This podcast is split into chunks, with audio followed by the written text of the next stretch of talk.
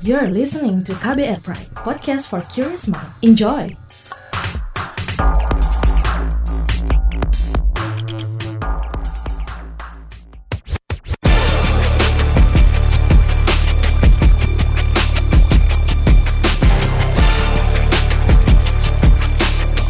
Cek fakta, cek fakta, cek fakta.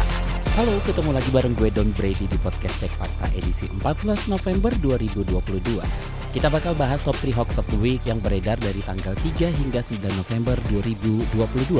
Hasil periksa fakta dengan tingkat engagement paling tinggi pada Instagram at turnbackhoaxid. Bersama Aribo Sasmito, co-founder dan fact-check spesialis Masyarakat Anti Fitnah Indonesia Mavindo. Podcast ini bisa Anda simak di kbrprime.id setiap Senin dan di aplikasi podcast lainnya.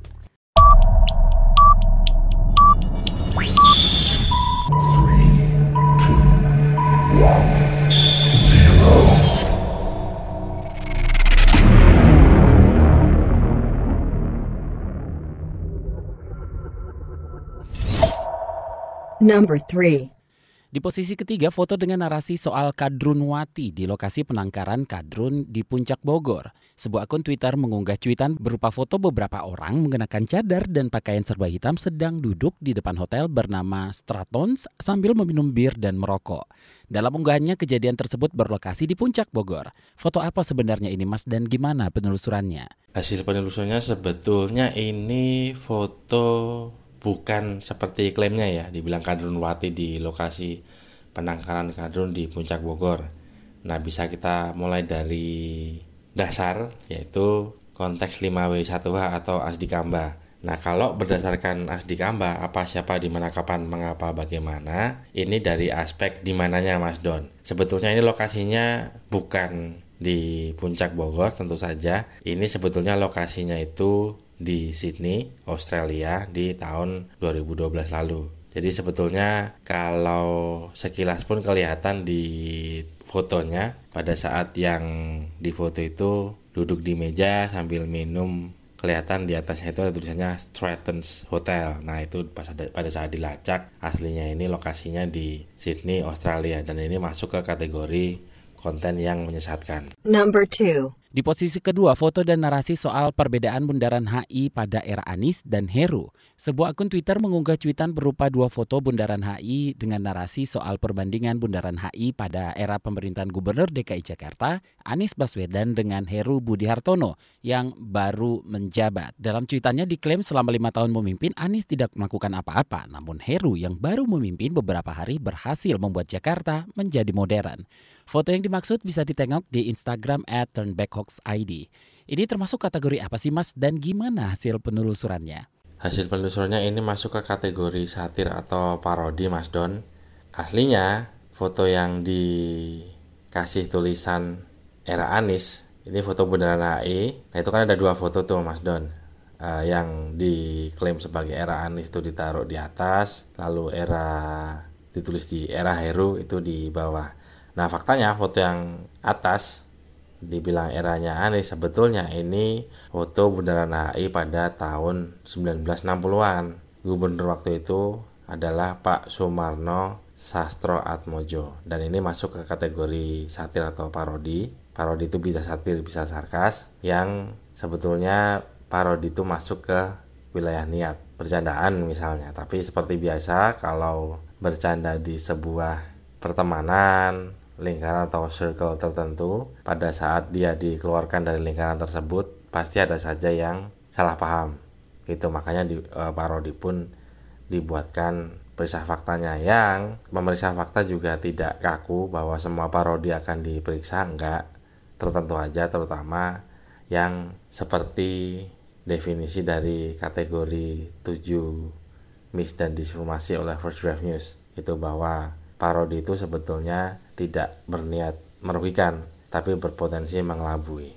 Number 1. Di posisi pertama, video dan narasi soal penyanyi cilik Farel Prayoga meninggal dunia.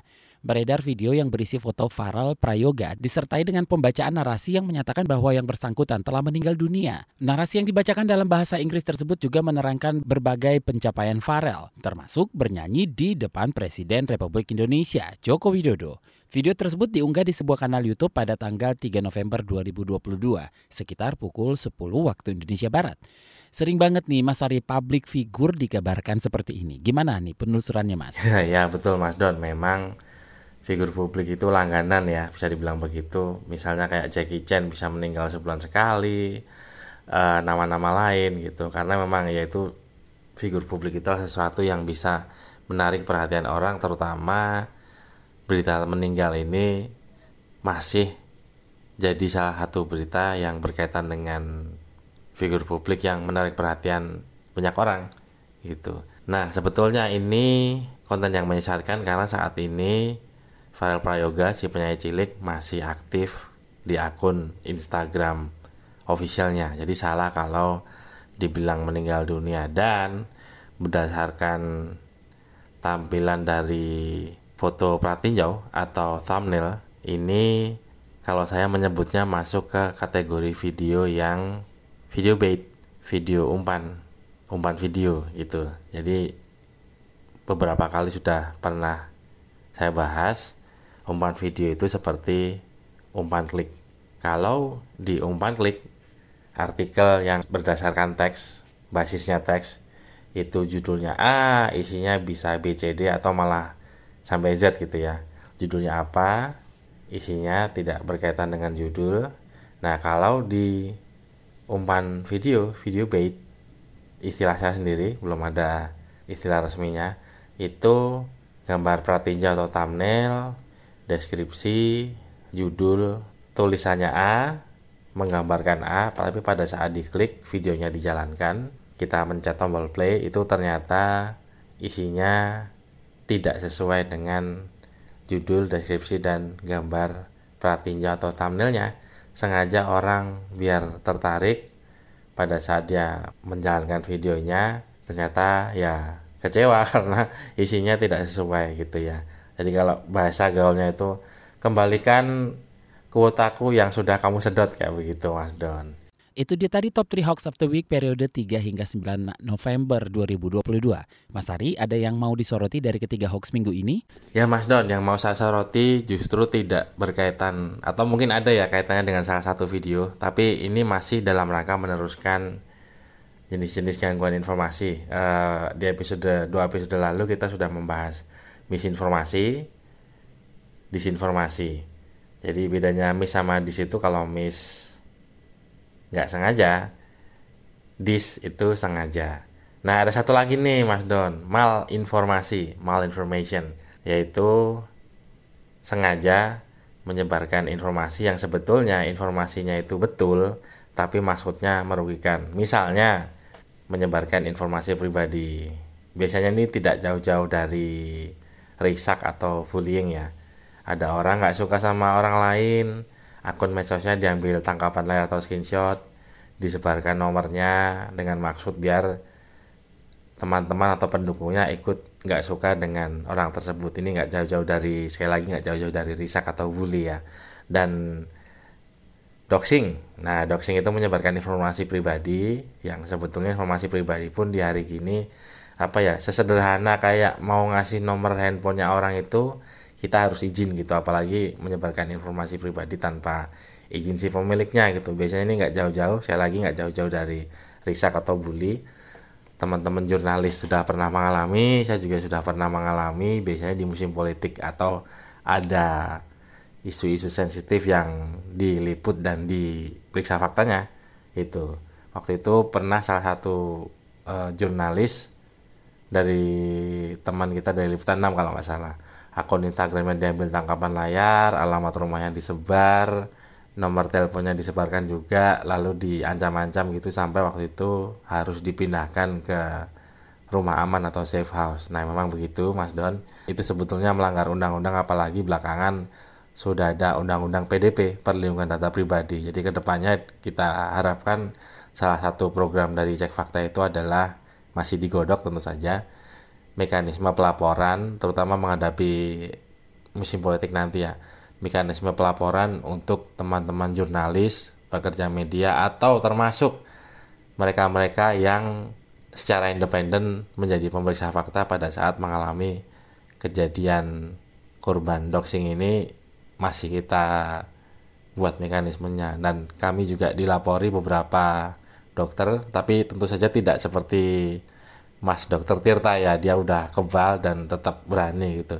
Beberapa dokter itu mereka pada saat membuat edukasi kemarin di masa infodemi kemarin mereka terkaget-kaget karena sampai ada yang segitunya nge DM sampai berani ngancem-ngancem termasuk ancaman pembunuhan gitu ya.